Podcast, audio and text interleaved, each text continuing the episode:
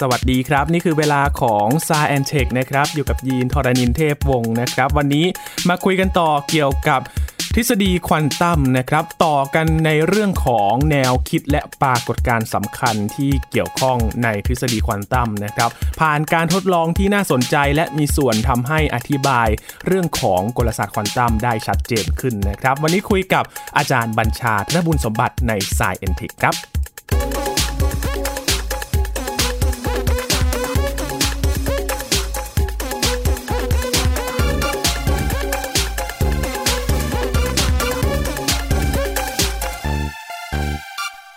ต่อเนื่องนับตั้งแต่เราคุยกันเรื่องของกำเนิด ทฤษฎีควอนตัมและกลศาสตร์ควอนตัมนะครับ เราได้เห็นถึงแนวคิดการคิดค้นของนักวิทยาศาสตร์ครับที่กว่าจะเป็นกลศาสตร์ควอนตัมที่เราได้รู้จักกันนะครับว่ามีที่มาอย่างไรบ้าง และตอนที่แล้วครับ เราคุยกันเริ่มแรกนิดๆนะครับ เกริ่นถึงแนวคิดและปรากฏการณ์สำคัญในทฤษฎีควอนตัม มีความลึกลับซับซ้อน และก็มีเรื่องราวที่เป็นการประทะทางความคิดด้วยนะครับ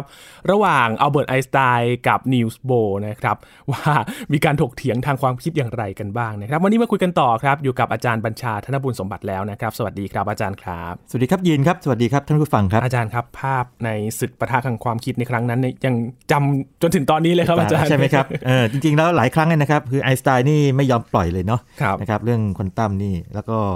ไอน์สไตน์นี่เขาจะมีวลีเด็ดหลายวลีเลยหรือว่าคำพูดประโยคเนี้ยหลายประโยคเลยที่เกี่ยวข้องควอนตัมเดี๋ยวจะเล่าให้ฟังนะครับทีนี้ที่ผ่านมานี่เราคุยเรื่องประวัติไปแล้วนะครับครับนะเราพูดถึงเรื่องเอ่อทฤษฎีควอนตัมยุคเก่าครับนะครับแล้วก็พูดถึงกำเนิดของกลศาสตร์ควอนตัม สามรูปแบบสามรูปแบบ ซึ่งแท้จริงก็คือเรื่องเดียวกันแต่เพียงแต่ว่าใช้ภาษาคณิตศาสตร์ต่างกันครับนะครับ แล้วพอจบเรื่องกันปั๊บเนี่ยผมก็บอกว่ามันก็มีเรียกว่าทฤษฎีควอนตัมแบบอื่นๆนะเช่นควอนตัมฟิลด์ท e รีทฤษฎีสนามควอนตัมอะไรซึ่งจะไม่พูดในตอนนี้ แต่ว่าสิ่งสำคัญคือเราควรจะพูดถึงหลักการที่สำคัญสำคัญก่อน ปรากฏการณ์สำคัญ ซึ่งคราวที่แล้วพูดไปถึงเรื่องพวกการที่อนุภาคเป็นคลื่นได้ แล้วก็คลื่นเป็นอนุภาคได้ที่เรียกว่ามันตีสองหน้าได้ครับนะครับเรียกว่าทวิภาพของคลื่นอนุภาคไปแล้วนะครับพูดถึงเรื่องหนึ่งที่ยาวมากนิดนึงคือหลักความไม่แน่นอนของไฮเซนเบิร์กนะครับหรือบางทีเรียกไฮเซนเบิร์กเนี่ยนะครับแล้วก็ขยายความว่าหลักความไม่แน่นอนนี่ ฟังเผินๆเหมือนง่ายๆนะเหมือนกับเอ๊ะมันอนิจจังหรือเปล่านะอะไรเงี้ยบางทีบางทีเขาแปลกันจริงนะครับยินแล้วบางทีเขาเรียกหลักอนิจจังของไฮเซนเบิร์กอนิจจลักษณะอะไรเงี้ยนะครับครับแต่จริงๆพอแปลแบบนั้นเนี่ยมันมันมันชวนให้ไปเชิงศาสนานิดนึงครับไม่ใช่เลย หลักนี้เป็นหลักทางฟิสิกส์ซึ่งมีคณิตศาสตร์ชัดเจนอืมนะครับแล้วก็ใช้ในหลายบริบทด้วย เช่น บางเรื่องที่น่าทึ่งมากอย่างเช่นว่าสุญญากาศที่เราคิดว่าเป็นที่ว่างๆเนี่ยไม่มีว่างนะ เพราะถ้ามันว่างปั๊บก็แสดงว่าเรามั่นใจว่าไม่มีพลังงานตรงนั้นอยู่ถูกไหมครับครับแต่ในทางเอ่อเรียกว่ากลศาสตร์ควอนตัมเนี่ยยอมไม่ได้ บอกว่ามันต้องมีอะไรโผล่ๆออกมา ก็เรียกว่าเกิดอนุภาคเสมือนหรือว่า virtual particle ซึ่งโอ้โห เรื่องนี้มีปรากฏการณ์หลายอย่างเลย แล้วก็เดี๋ยวไว้อาจจะมีพอดแคสต์ตอนหนึ่งพูดถึงเรื่องนี้ในบริบทของจักรวาลวิทยาหลุมดำอะไรพวกนี้นะครับครับเกี่ยวกับฮอว์กิงอะไรพวกนั้นนะนั่นก็เรื่องหนึ่งนะครับแล้วก็หลักความไม่แน่นอนไฮเซนเบิร์กเนี่ยก็ปัจจุบันก็ถูกนำมาใช้เรื่องเทคโนโลยีอีก นะครับคือมนุษย์นี่เอาพวกหลักการธรรมชาติเนี่ยมาใช้เป็นเทคโนโลยีได้เกือบหมดเลยโอ้นะครับนั่นคือความมหัศจรรย์ของควอนตัมที่จะพูดถึง ทีนี้เราพูด 2 เรื่องนี้ไปแล้ว แล้วก็คราวที่แล้วเนี่ยผมเล่าให้ฟังถึงเรื่องการประทานความคิดที่ที่ยีนพูดถึงว่าไอน์สไตน์เถียงกับโบเนาะครับแล้วพูดถึงกล่องกล่องหนึ่งซึ่งมันเจาะรูแล้วปล่อยแสงหลุดไปเฮ้ยผมพูดพลาดไปนิดนึงคืออย่างนี้ถ้าเกิดแสงมันหลุดออกไปเนี่ยแสดงว่ามวลลดลงมวลลดลงก็แสดงว่าสปริงที่มันติดอยู่ด้านบนกล่องเนี่ยก็ต้องดึงกล่องขึ้นไปดึงขึ้นไปอ่านะครับกล่องดึงขึ้นไปผมไปพูดลงลงมาเนี่ยพูดผิดไปนิดนึงนะครับแต่คุณผู้ฟังคงจะจับได้นะครับเพราะว่าคนที่ฟังรายการนี้เชื่อว่ามีเรียกว่าความตั้งใจที่จะฟังเรื่องควอนตัมนะครับจริงๆอะเรามาดูกันต่อนะครับว่ามีครับเรื่องอะไรอีกนะครับครับผมยินครับยังจำได้ไหมว่าชเรอดิงเงอร์เนี่ยนะครับเขาคิดกลศาสตร์คลื่น ซึ่งเป็นที่นิยมมากเลยครับในกลศาสตร์คลื่นเนี่ยมันก็ต้องมีสมการเรียกว่าสมการคลื่นนะครับสมการคลื่น wave นะครับ equation ทีนี้ตัว wave equation เนี่ยเป็นคณิตศาสตร์เป็นฟิสิกส์ผมจะไม่ลงลึกนั้นแต่ว่ามันจะมีหัวใจคือว่ามันจะมีฟังก์ชันฟังก์ชันหนึ่งคือเป็นฟังก์ชันทางคณิตศาสตร์เนี่ยเรียกฟังก์ชันคลื่นฟังก์ชันคลื่นสำคัญยังไงตัวนี้เนี่ยสำคัญแน่ที่ว่ามันจะบรรจุข้อมูลทุกอย่างที่เกี่ยวกับระบบเอาไว้ เช่นถ้าเป็นฟังก์ชันคลื่นของอิเล็กตรอนในในอะตอมเนี่ยมันก็จะบอกเลยว่าอิเล็กตรอนตัวนี้นะครับมันมีเรียกว่าถ้าเราคำนวณเนี่ยมันอยู่ที่ไหน ถ้าเราคำนวณได้นะครับความไม่เป็นที่ว่ามันจะอยู่ตรงนี้มีที่ไหนณเวลานี้เท่าไหร่เป็นต้นนะครับมีสปินซ่อนอยู่ไหมมีประจุซ่อนอยู่ไหมอะไรอย่างนี้เป็นต้นทำนองนั้น ทีนี้เรื่องเรื่องคือว่าตอนนั้นตอนที่เชอริงเกอร์เนี่ยคิดสมการคลื่นออกมาเนี่ยเขายังไม่ได้ให้ความหมายแท้ๆกับมันเออแต่เขารู้ว่าแบบมันต้องมาแนวเดียวทางเนี่ยปรากฏว่าคนที่มาให้ความหมายมันกับสมการคลื่นเนี่ยนะครับหรือว่าไอ้ฟังก์ชันคลื่นเนี่ยชื่อมักซ์บอร์นถ้ายังจำกันได้นะมักซ์บอร์นเนี่ยคือคนที่ไปช่วยไฮเซนเบิร์กแล้วก็บอกว่านี่ไงไอ้คณิตศาสตร์ที่ไฮเซนเบิร์กคิดมันจริงมันคือเมทริกซ์มคือแม็กซ์บอร์นจริงๆเป็นนักฟิสิกส์ที่เก่งมากนะครับเพียงแต่ว่าอาจจะไม่ได้ทำอะไรที่มันแบบว่า ใหญ่ ๆ มากๆอย่างนี้ แต่ว่าจะเข้าไปในจุดสำคัญสำคัญของฟิสิกส์นั่นเลยนะครับ แล้วก็ในที่สุดก็ได้ Nobel Prize ด้วยแม็กซ์บอร์นบอกว่าอย่างนี้ ตัวฟังก์ชันคลื่นเนี่ย ถ้าเกิดคุณหาขนาดของมันออกมาเนี่ย เรายกกำลังสองเนี่ย มันจะแปรผันกับความน่าจะเป็นที่จะพบระบบหรืออนุภาคที่จุดนั้นนะครับ ซึ่งอันนี้เป็นการตีความที่ใช้กันอยู่จนถึงปัจจุบันเลย เพราะฉะนั้นเนี่ยไอเรื่องของกลศาสตร์ควอนตัมเนี่ยนะครับจะมีเรื่องของความน่าจะเป็นเข้ามาเกี่ยวข้องด้วย ซึ่ง ตรงนี้ถ้าเราฟังตอนนี้เราบอกว่าก็ไม่เห็นแปลกในโลกนี้มันก็ไม่ค่อยแน่นอนก็โอกาสเกิดต้นนี้ใช่ไหมครับแต่ว่า มันลึกกว่านั้นคือว่ามันมีมิติอื่น ๆ ด้วยความที่เป็นเนี่ยแล้วก็ไอน์สไตน์เนี่ยจะไม่ชอบเรื่องนี้นะครับไอน์สไตน์เขาเขาจะพูดคำพูดขึ้นมาคำหนึ่งเลยเขาบอกว่า God doesn't play dice ก็คือพระเจ้าเนี่ยนะครับไม่เล่นลูกเต๋าไม่ทอยลูกเต๋าอืมคือพระเจ้าไม่เสี่ยงทายหรอกใช่ไม่เล่นเสี่ยงทายหรอกอย่างนี้เป็นต้นนะครับแล้วก็พูดบ่อยมากคำนี้ในบริบทต่างๆ แล้วก็มีอยู่ครั้งหนึ่งนะครับ อันนี้อ่านเจอโหอย่างนี้เนื่องจากว่าเขาจะปะทะทางที่นีลส์บอร์เยอะใช่ไหมนีลส์บอร์เนี่ยแบบรู้สึกรำคาญคือฟังครั้งแรกอาจจะไม่รำคาญแต่ฟังบ่อยๆมันรำคาญนะมันเยอะไปแล้วนะอะเยอะไปแล้วนะบอกว่าหยุดพูดสักทีไอน์สไตน์ว่าพระเจ้าควรจะทำอะไร แต่ว่าพระเจ้าในในความหมายไอน์สไตน์คือธรรมชาติไม่ครับไม่น่าจะเป็นความที่เป็นแบบนั้น นี่ก็เป็นอีกเรื่องหนึ่งคือเรื่องฟังก์ชันคลื่น แล้วก็ขนาดของมันยกกำลังสองนะครับก็จะเป็นการบอกว่าความน่าจะเป็นที่อนุภาคจะอยู่ที่ตำแหน่งหนึ่งหนึ่งๆเนี่ยเป็นเท่าไหร่เป็นต้นครับอืมครับจะเห็นว่าอย่างมีการคิดมาแสดงว่าถ้ายังไม่ชัดเจนก็มีคนนำไปต่อยอดและไปตีความเพิ่มเติมได้ ใช่ไหมคใช่บจจริง ๆ จะเห็นว่าอย่างนี้นะครับกลศาสตร์ควอนตัมเนี่ยนะครับหรือว่าทฤษฎีควอนตัมเนี่ยเป็นความร่วมมือร่วมใจ และขัดแย้งด้วยในในทีคือขัดแย้งนี่แปลว่าโต้เถียงกันไงด้วยเหตุด้วยผลเนี่ยนะครับของนักฟิสิกส์แล้วก็นักวิทยาศาสตร์คนอื่นด้วยนักเคมีก็เกี่ยวนะครับ เพราะว่าถ้าเกิดเอาไปใช้กันเนี่ยจำนวนมากเลยอืมต่างจากบางทฤษฎีเช่น ทฤษฎีสัมพัทธภาพของไอน์สไตน์ซึ่งไอน์สไตน์แทบจะฉายเดี่ยวเลย มีนักคณิตศาสตร์มาช่วยบางครั้งแล้วบางคนมาคิดต่อยอดอย่างนี้นะครับก็มีมีมีเยอะเหมือนกันแต่ว่า หลักๆ และตัวทฤษฎีเนี่ยไอน์สไตน์เกือบหมดเลยนะครับอืมครับแต่ควอนตัมนี่ไม่ใช่ควอนตัมนี่จะเห็นว่าคนนู้นคิดนี้คนนี้คิดนั้น คนนี้คิดนี้ต่อยอดขึ้นขึ้นมานะครับแล้วเกิดการก้าวกระโดดครั้งใหญ่ก็บอกโอเค ก็เป็นเรื่องสำคัญเช่น ตอนที่ชเรอดิงเงอร์คิด wave mechanics ได้อะไรอย่างนี้เป็นต้น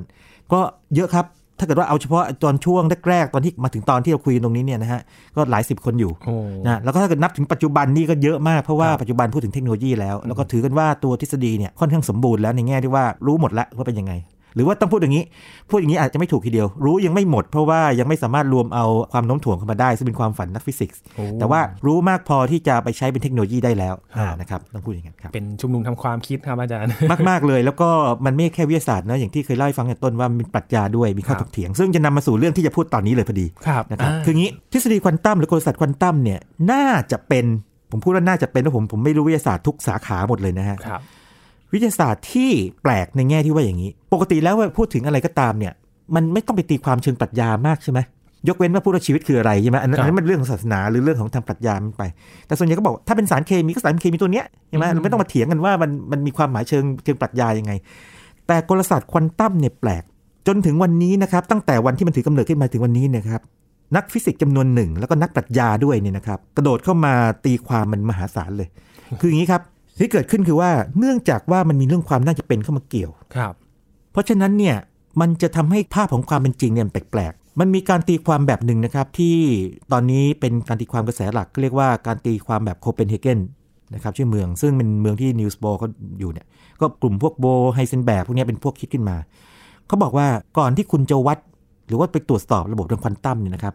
คุณบอกไม่ได้ คุณบอกได้แค่ความน่าจะเป็น สมมติว่าอย่างนี้อิเล็กตรอนตัวหนึ่งนะครับ มันอาจจะอยู่ตรงนี้ด้วยความน่าจะเป็น 30%ตรงนี้ 40%อะไรต่างๆเนี่ยนะครับเหมือนกับว่ามันอยู่ได้หลายที่มากเลยนะครับได้หลายที่มากเลย คุณบอกไม่ได้อย่างนั้นแต่พอคุณวัดปั๊บเนี่ย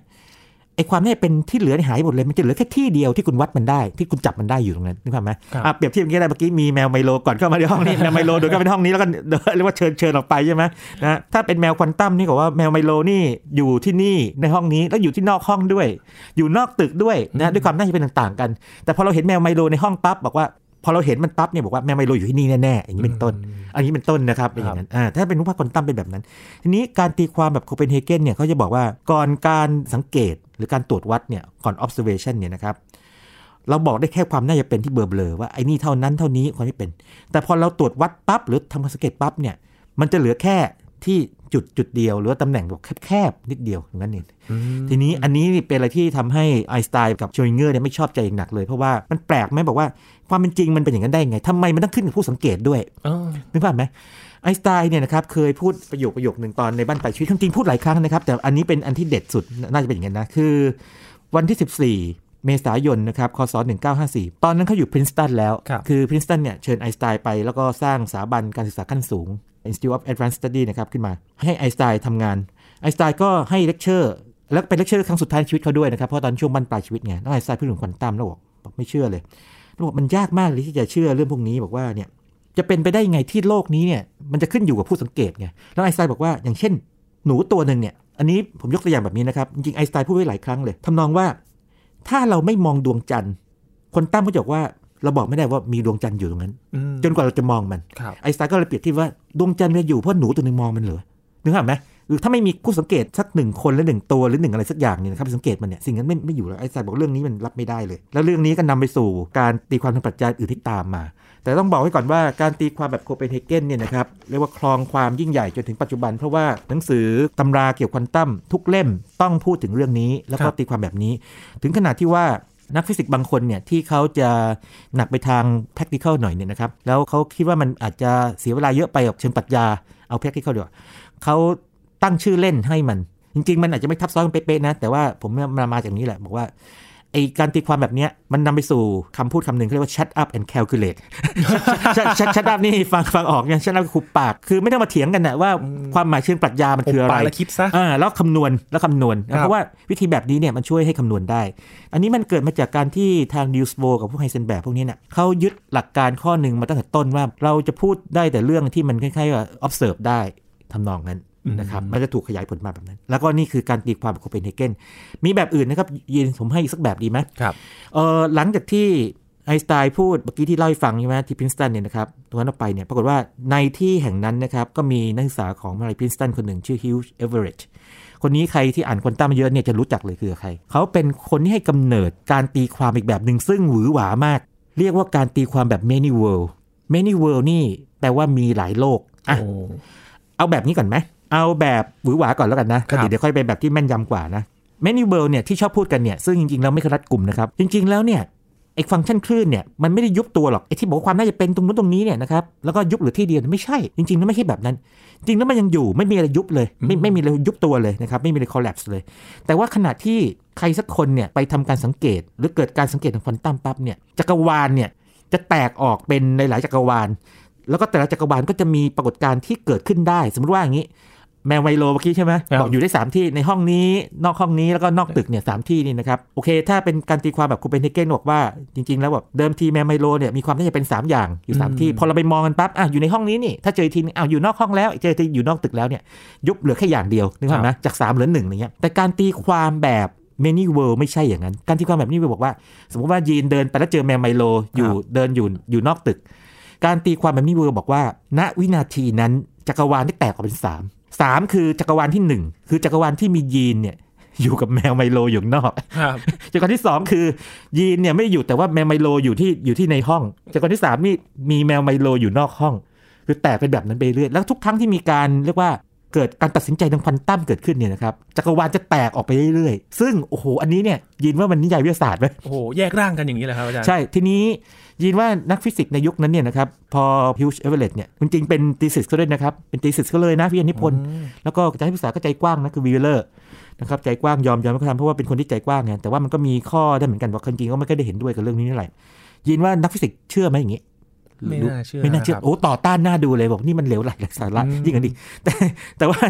ถ้าคิดดูดีๆนะ การตีความแบบโคเปนเฮเกนก็ไม่ต่างกัน พอกันน่ะแบบมีหลายอย่างแล้วพอคนไปมองปั๊บยุบเหลืออย่างเดียวอะไรอย่างเงี้ยแบบจริงๆพอกันแหละนะครับเพราะควอนตัมถึงเถียงกันขนาดนี้นะครับแล้วปัจจุบันเนี่ยสิ่งที่น่าน่าสนใจคือว่ามีการ survey มาเมื่อไม่นานนี้นะครับเขาไปจำกัดกลุ่มนิดหนึ่งเขาไปถามพวกนักจักรวาลวิทยาที่ต้องรู้ฟิสิกส์เยอะพอสมควรเนี่ยแล้วก็ต้องใช้ฟิสิกส์ทั้งทฤษฎีสัมพัทธภาพแล้วก็ควอนตัมด้วยเนี่ยถามว่าคุณเชื่อการตีความแบบไหนปรากฏว่านักฟิสิกส์ที่เป็นนักจักรวาลวิทยาจำนวนไม่น้อยเลย หรือจำนวนมากพอสมควรเนี่ยเชื่อแบบ many world โอ้ อ่าเป็นอย่างนั้น แล้วก็ผมเล่าล่วงหน้านิดนึงแล้วกันนะครับควอนตัมคอมพิวเตอร์ที่มันสามารถคำนวณได้เร็วมหาศาล ยิ่งกว่าในบางเรื่องนะครับ ยิ่งกว่าซูเปอร์คอมพิวเตอร์ในปัจจุบันเนี่ยเรียกว่าเป็นเป็นหลายร้อยล้านหลายพันล้านเท่าพวกนี้นะครับปรากฏว่าหนึ่งในคนที่คิดเนี่ยบอกว่า ถ้าคุณไม่ใช้ many world interpretation หรือการตีความแบบหลายโลกเนี่ยนะครับคุณอธิบายไม่ได้เลยนี่เป็นต้นอ่ามันกลับมาแล้วนะครับมันกลับมาแล้ว เพราะฉะนั้นตอนนี้เนี่ยถ้าใครไปอ่านเรื่องควอนตัมบอกว่า มีการตีความแบบนี้จริงๆแล้วมีมีมานานแล้ว แต่เดิมทีเนี่ยไม่เคยได้รับความนิยมเท่าไหร่ เพราะว่ามันฟังแล้วมันมันนิยายวิทยาศาสตร์มากมันไซไฟมากนะครับแต่ปัจจุบันเนี่ยมันกลับมาเรียกว่ามันเป็นคู่แข่งอันหนึ่งของเบอร์หนึ่งแล้วนะครับครับต้องเรียกว่าอย่างนั้นพอไปคุยกับนักจักรวาลวิทยายินก็ นึกถึงเรื่องของจักรวาลคู่ขนานครับอาจารย์ ใช่ใช่ความจริงคำว่า many world หรือ multiverse เนี่ยนะครับเป็นคำที่ใช้มีหลายความหมายนะยินนะครับนะอันนี้เป็นความหมายหนึ่งที่มาจากทางควอนตัมครับมันจะมีความหมายอื่นอย่างเช่น บอกว่าโอเคที่เรียก Big Bang Singularity นะครับตอนกำเนิดขึ้นมาเนี่ยกำเนิดจักรวาลขึ้นมา แล้วก็ในจักรวาลนี้นะครับก็มีมีจุดที่เป็น Singularity ก็เกิดจักรวาลใหม่คล้ายๆจักรวาลมันแตกแตกหน่อเล็กๆออกมา กลายเป็น Baby Universe อันนั้นก็อีกแบบหนึ่ง Multiverse อีกแบบหนึ่งนะครับเพราะฉะนั้นคำนี้ต้องระวังนิดนึงว่านักฟิสิกส์ใช้ในหลายความหมายบางทีก็เรียก World Universe ต้องไปดูบริบทว่าตอนนั้นพูดถึงเรื่องอะไรอ่าถ้าพูดถึงควอนตัมก็จะมักจะหมายถึงเรื่องของการตีความที่มาเป็นคู่แข่งของโคเปนเฮเกนและการตีความแบบอื่นๆอีกสิบกว่าแบบนะครับความจริงเดี๋ยวเราอาจจะต้องมีสักตอนหนึ่งคุยเรื่องการตีความล้วนๆเนี่ยซึ่ง แต่ละแบบนี่โอ้โหเรียกว่าอย่างนี้นิยายวิสาสกันเลยนะครับนะมันถึงเถียงกันไม่จบไงเพราะว่ามันไม่มีอันไหนที่มันมันสอดคล้องกับชีวิตประจำวันเราจริงๆเลยนะครับครับนะแต่ถ้าเกิดว่าเราไปอ่านหนังสือทางจักรวาลวิทยา หรือว่านั่งฟังจักรวาลวิทยาหรือดูคลิปอะไรพวกนี้เนี่ยอาจจะเป็นอีกแบบหนึ่งไม่ใช่แบบนี้อืมนะครับครับโอ้หลายคนหลายความคิดนะครับอาจารย์ครับอันนี้ก็ฝากไว้นะครับสำหรับคนที่สนใจเรื่องพวกนี้นะฮะเชื่อว่ามีผู้ฟังที่เป็นนักอ่านนักคิดนะครับหรือชอบเรื่องพวกนี้นะฮะ ถ้าท่านชอบทางนี้มากกว่าก็ไปค้นคว้าให้ลึกได้นะครับ โดยส่วนตัวผมผมว่าอันนี้สนุกกว่าเทคโนโลยีอีก เพราะว่ามันไม่มีคำตอบสุดท้ายไงครับเถียงกันดีครับ ยังมีแนวคิดไหนที่น่าสนใจบ้างครับอาจารย์ มีครับมีอันหนึงนะครับที่ต้องรู้เลยนะครับอย่างนี้เรียก tunneling ยีนครับยีนกระโดดได้สูงเท่าไหร่ เอางี้เรียกว่าวิ่งสมมติว่ามีรั้วมากั้นยีนนะสมมติว่ายีนวิ่งมาแล้วยีนกระโดดข้าม สมมติว่าประมาณสักฟุตหนึ่งกระโดดสบายๆอยู่แล้วใช่ไหมได้ครับอ่าฟุตหนึ่ง ถ้าสักเมตรหนึงอะยีนไหวไหมพอไหวไหมพอไหวอยู่ครัอ่าบเมตรหนึ่งพอไหวสองเมตรอะสูงกว่ายีนเริ่มหนักใจแล้วครับตอนนี้เป็นเป็นไปไม่ได้ใช่ไหมไม่ได้คือเลยคือคนเรานี่กระโดดสูงกว่าตัวเองนี่น่าจะยากนะยากยกยกครับเว้นไม่ไม่รู้ในอนาคตอาจจะมี superhuman อย่างนี้ใช่ไหมนักกระโดดไกลนะครับอ่าต้องค้ำถ่อหรือก็นักกระโดดไกลอาจจะเป็นไปได้ใช่ไหมครับแบบมีเทคนิคอะไรเงี้ยยกขึ้นไป แต่คนธรรมดาทำไม่ได้ทีนี้ สมมติว่ายีนนะครับกระโดดสูงข้าม 1 เมตรได้สบายๆ แต่ถ้าเกิดสูงเกิน 1 เมตรเนี่ยเริ่มมีปัญหานะครับ สิ่งที่เกิดขึ้นคือถ้า 2 เมตรเป็นไปไม่ได้ เกิดอะไรขึ้น ถ้ายีนเป็นอนุภาคควอนตัม กลศาสตร์ควอนตัมจะยอมให้ยีนมีความน่าจะเป็นค่าหนึ่ง ที่จะสามารถที่จะอย่าเรียกว่ากระโดดเลยว่าผ่านไปฝั่งตรงข้ามได้โดยไม่เจ็บตัวด้วย แต่ว่าไม่ใช่ร้อยเปอร์เซ็นต์นะอ่าถ้ามันไม่สูงกว่าค่าที่ยีนโดดได้มากๆ เช่น 1.1 เมตรอะไรอย่างนี้นะฮะ ยีนก็มีความน่าจะเป็นมากหน่อย แต่ถ้ามันสูงมากๆ เลยความน่าจะเป็นก็ลดลง แต่ถ้ามันสูงถึงอนันนั้นเลยความน่าจะเป็นก็เหลือศูนย์นะครับ ลักษณะที่ระบบทางควอนตัมเช่นอนุภาคเลยก็ตามนะครับ สามารถทะลุผ่านกำแพงที่มี ความยากมากกว่าพลังงานที่มันมีอยู่นะครับไปได้เนี่ยเรียกว่าปรากฏการณ์ tunneling หรือการทะลุอุโมงค์ครับนะครับซึ่งเป็นอะไรที่แปลกมากผมคิดดูมันแปลกไหม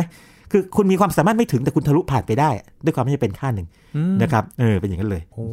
เพราะฉะนั้นเนี่ยมันมันกลายว่าอย่างนี้เอ้ย tunneling นี่ถ้าเกิดว่าเกิดกับคนได้นี่เราเราก็ทะลุผ่านประตูพวกนี้ได้นะแย่เลยนะแบบพวกโจรเจอเลยเข้ามาได้หมดเลยนะครับได้แล้วทีนี้ tunneling เนี่ยถ้าฟังแล้วมันเป็นนิยายวิสัยจริงแต่ว่าจริง ๆแล้วมันโอ้ยีนครับ มันเกี่ยวข้องกับธรรมชาติบางอย่างที่ให้ชีวิตกำเนิดชีวิตเราได้ด้วยนะ เช่น ดวงอาทิตย์เนี่ยนะครับให้พลังงานเพราะว่ามันมีปฏิกิริยานิวเคลียร์ฟิวชันคือนิวเคลียสไฮโดรเจนเนี่ยหลอมรวมกันใช่ไหมเป็นครับฮีเลียมขึ้นมานะครับปรากฏว่าอย่างนี้คำถามคือว่าในเมื่อนิวเคลียสของไฮโดรเจนเนี่ยเป็นประจุบวก บวกกับบวกมันผลักกันอยู่อะอืมโอเค คนก็ดีบอกว่า โอเคพอมันร้อนไง พอร้อนก็วิ่งเร็ว มันก็เลครับชนกัน แล้วความกดดันสูง ใช่ แต่ว่าพอคำนวณแล้วเนี่ย มันไม่มากพอที่จะทำให้ดวงอาทิตย์ส่งพลังงานมาเท่านี้ไง ต้องใช้ quantum tunneling อธิบายว่ามันเกิดทันเนลลิงขึ้นมาดวงอาทิตย์จึงส่องแสงได้ หรือดาวฤกษ์ทุกดวงส่องแสงได้ ชีวิตเกิดขึ้นมาเพราะนี่ด้วยนะครับอ่ามีอีกเอนไซม์เอนไซม์เนี่ยนะครับเป็นโปรตีนที่มันเร่งปฏิกิริยาครับนะครับในระดับไหนดูไม่ยิน 10 ยกกำลัง 20 พอพูดอย่างนี้เนี่ยคนทั่วไปก็ยังงงๆอยู่ ผมพูดอย่างนี้แล้วกันนะ 10 ยกกำลัง 20 เท่าเนี่ยคือร้อยล้านล้านล้านเท่าของความเร็วปกติถ้าไม่มีเอนไซม์คือปฏิกิริยาเคมีหลายอย่างในตัวเราชีวเคมีหลายอย่างในตัวเราเนี่ยนะครับ หรือหลายอย่างที่ในธรรมชาติเนี่ยต้องมีตัวเร่งปฏิกิริยาครับและเอนไซม์นี่เป็นตัวเร่งปฏิกิริยาที่ทำให้เร็วขนาดนั้นคำถามคือทำไมเร็วได้ขนาดนั้นร้อยล้านล้านล้านเท่าอืมคำตอบคือ quantum tunneling ตรงนี้เป็นตัวชี้เห็นว่าทฤษฎีควอนตัมหรือกลศาสตร์ควอนตัมในปัจจุบันเนี่ยได้เข้าไปสู่ดินแดนของ biology ชีววิทยาแล้วเรียกว่า quantum biology ครับ จริงๆมีมานานแล้วนะครับเพียงแต่ว่าไม่เป็นที่รู้จักกันมากนอกวงการมากนักนะครับและยังไม่ได้ออกมาเป็นผลิตภัณฑ์เหมือนกับพวกทางด้านอิเล็กทรอนิกส์เหมือนเทคโนโลยีควอนตัมอื่นๆนะครับอีกสักเรื่องไหมครับเรื่องหนึ่งคือเรื่องที่เราอาจจะคุยไปแล้วคราวก่อนที่หนึ่งคือ มันมีกล้องจุลทรรศน์แบบหนึ่งเรียกว่า scanning tunneling microscope นะครับตัวปลายหัวมันเนี่ยจะเป็นโลหะ ซึ่งเอาไปจ่อใกล้ๆกับพื้นผิววัสดุที่ต้องการนะครับแล้วก็ปล่อยให้ความต่างศักย์ไป ปรากฏว่ามันจะมีอิเล็กตรอนเนี่ย tunnel คือทะลุอุโมงค์ออกมา คือคือถ้าเกิดว่าใช้ฟิสิกส์ธรรมดาอธิบายเนี่ยอิเล็กตรอนไม่ควรจะหลุดออกมาครับแต่อิเล็กตรอนหลุดออกมาเพราะว่าปรากฏการณ์ควอนตัมนะครับหลุดออกมาทำให้เราสามารถสร้างพื้นผิว สร้างภาพพื้นผิวของพวกวัสดุต่างๆได้นะครับดังนั้นเรื่องนี้แม้ว่าฟังแล้วแปลก แต่ว่ามันเป็นความจริงในธรรมชาติ มีทั้งในดวงอาทิตย์ ทั้งในเอนไซม์หรือว่ามนุษย์เอามาสร้างเป็นเทคโนโลยีแล้วนะครับ และอื่นๆด้วยครับ อืมมันก็เป็นสิ่งที่หลาย ๆ คนอาจจะคุ้นเคยอยู่แล้วด้วย ครับโอ้ใช่ใช่ต้องมันซ่อนอยู่ในนั้น ซ่อนอยู่ในนั้นใช่เพราะฉะนั้นอีกหน่อยถ้าเกิดว่ามีใครมาโฆษณาว่าผลิตภัณฑ์เขาใช้ควอนตัมทันเนลลิงนะ ให้ให้ไปดูนิดนึงว่าเออเป็นไปได้ไหมเอออาจจะเป็นไปได้เพราะใช้เอนไซม์อะไรอย่างนี้เป็นต้นนะครับ อันนี้อันนี้ผมแบบชี้ช่องให้โฆษณาเลยนะ ไม่ไม่ผิดหลักวิชาการด้วย ชี้ช่องชี้ช่องทำธุรกิจชี้ช่องแล้วทำธุรกิจทางการการตลาดนะบอกเราใช้ quantum effect นะครับ อันนี้โอ้ครับ ครัรับบโอ้แต่ว่านี่ก็เป็นแค่ส่วนหนึ่งใช่ไหมครับยังมีอีกหลายยังมีอีกนะครับเลยเอาอีกสักสองเรื่องทางการที่ครับสำคัญนะครับคืออย่างนี้ เรื่อง superposition คือการทับซ้อนคืออย่างนี้เมื่อกี้นี้ยินตอนนี้ยินนั่งอยู่ที่เก้าอี้ใช่ไหมครับคุณคุณผู้ฟังก็อาจจะนั่งอยู่บนเก้าอี้หรือว่ายืนอยู่ หรือว่าเดิน หรืออาจจะขับรถอยู่ครับอยู่ที่เดียวใช่ไหมแต่ว่าไม่มีใครที่สามารถจะอยู่สองที่ได้พร้อมๆกันเนาะอื มมันจะแยกแยกแยกร่างใช่ไหมแยกร่างใช่ไหมครับอาจารย์แยกร่างแยกร่าง แต่ว่าถ้าคุณเป็นอนุภาคควอนตัมนะคครัรับบหรือเป็นระบบควอนตัมเนี่ยเราสามารถอยู่ได้มากกว่า 2 ที่นะสองที่หรือมากกว่าได้ ในเวลาเดียวกัน แต่ว่าด้วยความน่าจะเป็นที่ต่างกันไงครับนะครับหรืออย่างเช่นถ้าเกิดว่าเหรียญบาทนะครับอันนี้เป็นตัวอย่างจากทาง IBM ซึ่งผมชอบมาก มันไม่เป๊ะแต่ว่ามันดีเหรียญบาทเนี่ยนะครับหรือเหรียญทั่วไปเนี่ยมีสองหน้าคือหน้าหัวกับหน้าก้อย ถ้าเราเราโยนเหรียญบนพื้นปั๊บเนี่ยนะครับหรือปัดเหรียญแล้วลอยไปเหรียญหยุดเนี่ย เหรียญก็หยุดที่หน้าใดหน้าหนึ่งครับถ้าหัวหงายขึ้นก็เรียกว่าสถานะคือหัว ถ้าก้อยหงายขึ้นก็สถานะคือก้อย แต่คำถามคืออย่างนี้ สมมติเราปั่นมันบนโต๊ะ ดีดปั่นมัน ตอนมันหมุนอยู่ ปั่นปั่นปั่นมันลูกคางเนี่ย มันหัวหรือก้อยยิน มันได้ทั้งหัวทั้งก้อยเลยนะครับ ใช่ไหมมันไม่ใช่ทั้งหัวอืมและไม่ใช่ทั้งก้อยใช่ไหมตอนนั้นแบบไม่หยุดเลยใช่ไหมอ่าระบุไม่ได้ แต่มันอาจจะหงายหน้าหนึ่งขึ้นมามากกว่าหน้าหนึ่งนึกภาพไหมเพราะว่ามันอาจจะแบบทำให้เห็นหนั่นตอนที่มันเริ่มจะล้มล้มลงไปที่มันนอนอย่างนี้ใช่ไหมแต่นี้ถ้าเราตะปบมันปึ้งลงไปปั๊บเนี่ยนะครับมันจะเหลือแค่หน้าเดียวถูกไหมครับนะ ลักษณะแบบนี้เป็นแค่ตัวอย่างเปรียบเทียบนะบอกว่า ในขณะที่เหรียญหมุนอยู่เนี่ยนะครับเหรียญไม่ได้มีสถานะเป็นหัว แล้วก็ไม่มีสถานะเป็นก้อยอืมแต่ว่าเป็นสถานะทับซ้อนกันอยู่ครับระหว่างสองสถานะ ด้วยความน่าจะเป็นที่อาจจะ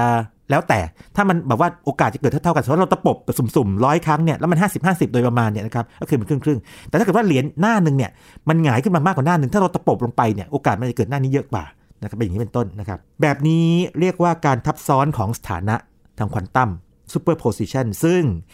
ใช้ในควอนตัมคอมพิวเตอร์อย่างบิตเนี่ยนะครับซึ่งมี1กับ0นะครับบิตธรรมดาในคอมพิวเตอร์นะครับครับ binary digit นะครับแต่ถ้าเป็นควอนตัมคอมพิวเตอร์เนี่ยจะเป็นทั้ง 1 และ 0 ในเวลาเดียวกัน โอ้นึกออกไหมมันทับซ้อนกันอยู่นะครับนะแสดงว่าแบบนี้ก็รับส่งได้เร็วขึ้นนี่ครับอาจารย์โอ้ใช่ใช่คือมันจะสามารถคำนวณในพลังมากขึ้น เดี๋ยวจะพูดกันในพอดแคสต์ตอนหน้านะครับส่วนอีกเรื่องหนึ่งที่พลาดไม่ได้นะครับ เมื่อกี้เราพูดถึงแมวไมโลเนาะแต่ว่าเราจะไม่แกล้งแมวไมโลคืออย่างนี้ เรื่องนี้ เป็นเรื่องที่ทำให้นักฟิสิกส์ขัดใจมากก็ไอน์สไตน์กับชเรอดิงเงอร์และอีกหลายคนอีกแล้ว เมื่อกี้ที่ผมเปรียบเทียบว่าเหรียญพอปั่นๆอยู่ถ้าเราตะปบมันปั๊บเนี่ยนะครับครับเหลือมันเหลือแค่หน้าเดียวใช่ไหมครับการตะปบเนี่ยถ้าเป็นพูดภาษาแบบควอนตัมคือเรา collapse มัน เรายุบมันให้เหลือแค่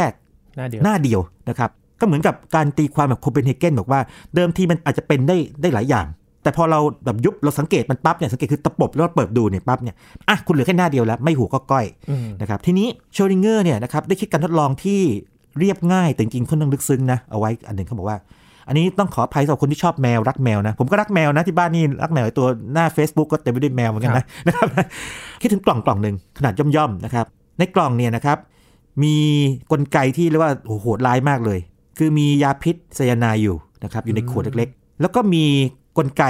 บางอย่างที่ทำให้ไอ้หลอดที่มันเก็บสารไซยาไนด์เนี่ยนะครับมันแตกหรือว่ามันเปิดออกทำให้สารไซยาไนด์ออกมา กลไกนี้นะครับถูกเปิดด้วยเรียกว่า เป็นการสลายตัวของสารกัมมันตรังสี ซึ่งเกิดขึ้นอย่างสุ่มๆนะครับคือถ้าสารกัมมันตรังสีสลายตัวปั๊บมันจะมี Geiger counter ไปไปจับว่าอ้าวแล้วสลายตัวนะปั๊บสลายตัวปั๊บเนี่ยก็ไปส่งสัญญาณให้ขวดที่เก็บไซยาไนด์ไว้เนี่ยนะครับเปิดออกหรือแตกออกก็ตามนะครับกระจายไซยาไนด์ออกมาทีนี้ชเรอดิงเงอร์บอกว่าโอ้โหเล่นโหดเลยนะ จับแมวเข้าไปใส่โอ้หนึ่งตัว ตอนที่ยังไม่ได้เปิดนะ แล้วปิดกล่องเลยคำถามถ้าไม่เปิดกล่องดู เราจะไม่มีทางรู้ใช่ไหมว่าแมวจะ เป็นหรือตาย เพราะว่าถ้าเกิดว่าตราบเท่าที่ตัวสารกำมะถันสีเนี่ยมันยังไม่สลายตัวไอตัวสารพิษก็ยังไม่ออกมาแมวก็มีชีวิตอยู่ แต่ถ้าเกิดว่ามันเกิดสลายตัวไอ้เจ้าสารกำลังสีสายตัวปั๊บจับได้ปั๊บปล่อยสารพิษออกมาแมวก็ตายครับนะครับโชยงื้อบอกว่า ขณะที่ยังไม่เปิดกล่องนั้น ถ้าคุณเชื่อการตีความแบบโคเปนเฮเกนแล้วก็เชื่อไอ้เรื่องทับซ้อนนี่ คุณก็ต้องบอกว่า แมวจะอยู่ในสถานะเป็นและตายในเวลาเดียวกัน ซึ่ง absurd ซึ่งไร้สาระ คือชเรอดิงเงอร์ต้องการจะชี้เห็นว่าเรื่องนี้มันมันเป็นไปไม่ได้ แต่ว่าโลกควอนตัมมันเป็นอย่างนั้นเป็นไปได้มันเป็นอย่างนั้น แต่ว่าไม่ใช่แมว เพราะว่าแมวมันเป็นระบบมหภาคครับประกอบด้วยอะตอมเยอะ แล้วจริงๆแล้วเรื่องนี้มันจะซับซ้อนกว่านี้นิดนึงนะครับสำหรับคนที่รู้มากๆเนี่ย มันจะต้องไปเรียกว่า entangle กับหมายถึงว่าพัวพันซึ่งจะพูดต่อไปเนี่ยนะฮะ ชีวิตของแมวพัวพันกับฐานะของกล่องฐานะของ Geiger counter ต่างๆด้วยนะครับขอจบไว้แค่นี้กันนะครับ อันนี้คือแมวชเรอดิงเงอร์ซึ่งเป็นอะไรที่โด่งดังมากจนถึงขนาดที่ว่าหนังสือควอนตัม มากกว่าหนึ่งเล่มนะครับ เอาแมวขึ้นปก แล้วถ้าเกิดใครเข้าใจจะอ๋อเลยบอกนี่คือแมวเชอริงเกอร์เออนะครับเป็นแมวพันธุ์ไหนก็ได้ไหมครับ เอาเป็นแมวการ์ตูนแล้วกันนะครับจริงถ้าเกิดจะให้โหดร้ายน้อยลงก็ต้องบอกว่าเอ่อแค่ยาสลบหรืออะไรอย่างนี้หรือว่าเปิดเพลงให้มันแมวฟังอ่าครับแมวกำลังแบบเต้นอยู่หรือว่าอะไรก็ว่าไปอย่างงี้แต่นี่ก็เล่นโหดไงโอ้โหจริงจริงจริงเล่นโหดนี่คงอยากต้องให้ฉุกคิด เพราะว่าเป็นกับตายนี่มันมันต่างกันโดยสิ้นเชิง มันมันรับไม่ได้ที่แมวจะเป็นและตายในเวลาเดียวกันครับนะครับ อืมครับนี่คือส่วนหนึ่งเท่านั้นนะครัส่วนหนึ่งครับของแวคิดสำคัญนะแล้วก็อีกอันหนึงครับสุดท้าย อันนี้เรียกว่า entanglement คือการพัวพันไอตัวนี้จริงๆแล้วมันมีรากลึกๆนะมาจากไอน์สไตน์แหละนะครับคือไอน์สไตน์ต้องการโจมตีกลศาสตร์ควอนตัมแล้วไงครับเขาก็คิดการทดลองบางอย่างขึ้นมา แล้วก็พบว่าอย่างนี้บอกว่า สมมติว่ามันมีอนุภาคสองตัวนะครับมันเกิดขึ้นพร้อมกัน อันนี้เป็นการยกตัวอย่างง่ายๆนะแล้วเดิมทีเนี่ยสปินของมันรวมเท่ากับศูนย์นะครับนะพอมันเกิดขึ้นมาเนี่ยนะครับ ตัวหนึ่งเนี่ยอาจจะมีสปินขึ้นหรือสปินลงก็ได้นะคครัรับบทีนี้ถ้าเรายังไม่วัดมันเนี่ยนะครับก็อย่างที่ที่บอกไงสถานะของสปินของตัวที่หนึ่งเนี่ยนะครับมันก็ทับซ้อนอยู่คืออาจจะเป็นขึ้นหรือลงก็ได้ ตัวสองก็ขึ้นหรือลงก็ได้ แต่สิ่งที่เกิดขึ้นคือว่า ถ้าเราจับเอาสองตัวเนี้แยกห่างจากกันให้ห่างมากๆเลยนะครับ เช่น อยู่คนละกาแล็กซี่เลย หรืออยู่กันสุดๆขอบจักรวาลเลยยังได้เลยเนี่ยนะครับแล้วเราเราพบว่าถ้าเราไปวัดตัวที่หนึ่งว่ามันมีสปินขึ้น เราจะรู้ได้ทันทีเลยว่าตัวที่สองจะสปินลงครับเพื่อให้หักล้างกันเป็นศูนย์เป็นต้น แล้วก็ไอน์สไตน์ก็บอกว่ามันจะเป็นไปได้ได้ยังไง เพราะว่าไม่มีอะไรเคลื่อนที่เร็วกว่าแสงนะครับมันไม่สามารถคุยกันได้ แต่ว่าปรากฏว่าสิ่งที่ไอน์สไตน์ต้องการโจมตีควอนตัมเนี่ยปัจจุบันใช้กันเป็นเรื่องปกติ เรื่องนี้นะครับเรียกว่า entanglement ภาษาไทยเรียกว่าการพัวพันครับนะครับแล้วก็มีคำภาษาไทยเอ่อเรียกว่าอย่างนี้มีการเปรียบเทียบแบบขำๆนิดนึงจากวัยรุ่นแบบวัยรุ่นนะบอกว่าเหมือนความรักกันแหละนะเออแบบว่าอยู่ไกลแค่ไหนก็ยังผูกพันกันอยู่ครับนะครับก็จะรู้กันอยู่น้องตัวไกลอยู่ไกลแต่ใจไม่ห่างกัน ใช่ทำนองนั้นอ่านยินดีมากเลยสัมผัสเลยทำนองนี้นะครับ entanglement เป็นแบบนั้น ซึ่งเป็นอะไรที่ถูกนำมาใช้งานนะครับในควอนตัมโดยเฉพาะ 2.0 ซึ่งจะพูดในพอดแคสต์อีกตอนหนึ่งนะครับโอ้ครับ แล้วก็ถึงตอนที่หลาย ๆ คนน่าจะอยากรู้แล้วล่ะครับอาจารย์ว่า เทคโนโลยีควอนตัม 2.0 เนี่ย มันเป็นยังไงกันนะครับ ครับ ยั่วน้ำลายไว้ก่อนไว้คราวหน้ามาฟัง podcast อาต่จารย์นะหคลบอกให้คุณผู้ฟังใช่ได้ใช่อยากรู้อีกแล้ว คือถ้าเป็น 1.0 เนี่ย เป็นการใช้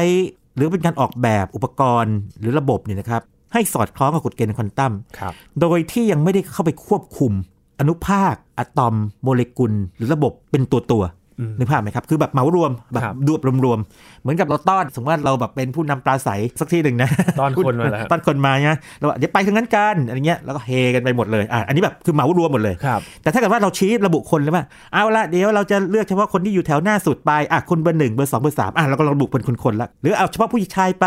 ผู้หญิงไปเด็กไปก่อนอะไรแบบนี้เป็นต้น นะครับไปฉีดวัคซีนก่อนอะไรอย่างนี้เป็นต้นนะคือถ้าระบุเป็นคนๆแล้วก็ manipulate เป็นคนๆเป็นระบบระบบเป็นชิ้นๆเป็นอย่างเงี้ยนี่คือ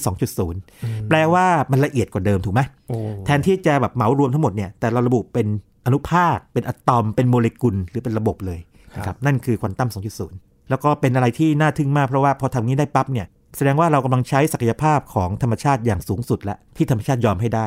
การวัดต่างๆ ก็จะมีความละเอียดแม่นยำมากขึ้นไวขึ้นต่างๆนะครับ ครับรอดูว่าจะนำไปปรับประยุกต์ใช้อะไรได้บ้างนะครับสำหรับเทคโนโลยีควอนตัม 2.0 ซึ่งเราเริ่มกันมาตั้งแต่กำเนิด ของทฤษฎีควอนตัมยุคเก่าไปถึงกลศาสตร์ควอนตัมและแนวคิด แล้วก็ปรากฏการณ์สำคัญในทฤษฎีควอนตัมแล้วนะครับ เราจะไปสู่การประยุกต์ใช้กันแล้วว่ามีอะไรกันบ้างครับ ช่วงนี้ขอบคุณอาจารย์บัญชามาก ๆ เลยนะครับยินดีมากครับ นี่คือ Science Tech ครับ ตามกันต่อครับ อย่าเพิ่งไปไหนนะครับ ตอนหน้ายังมีให้ฟังกันต่อกับทฤษฎีที่เรา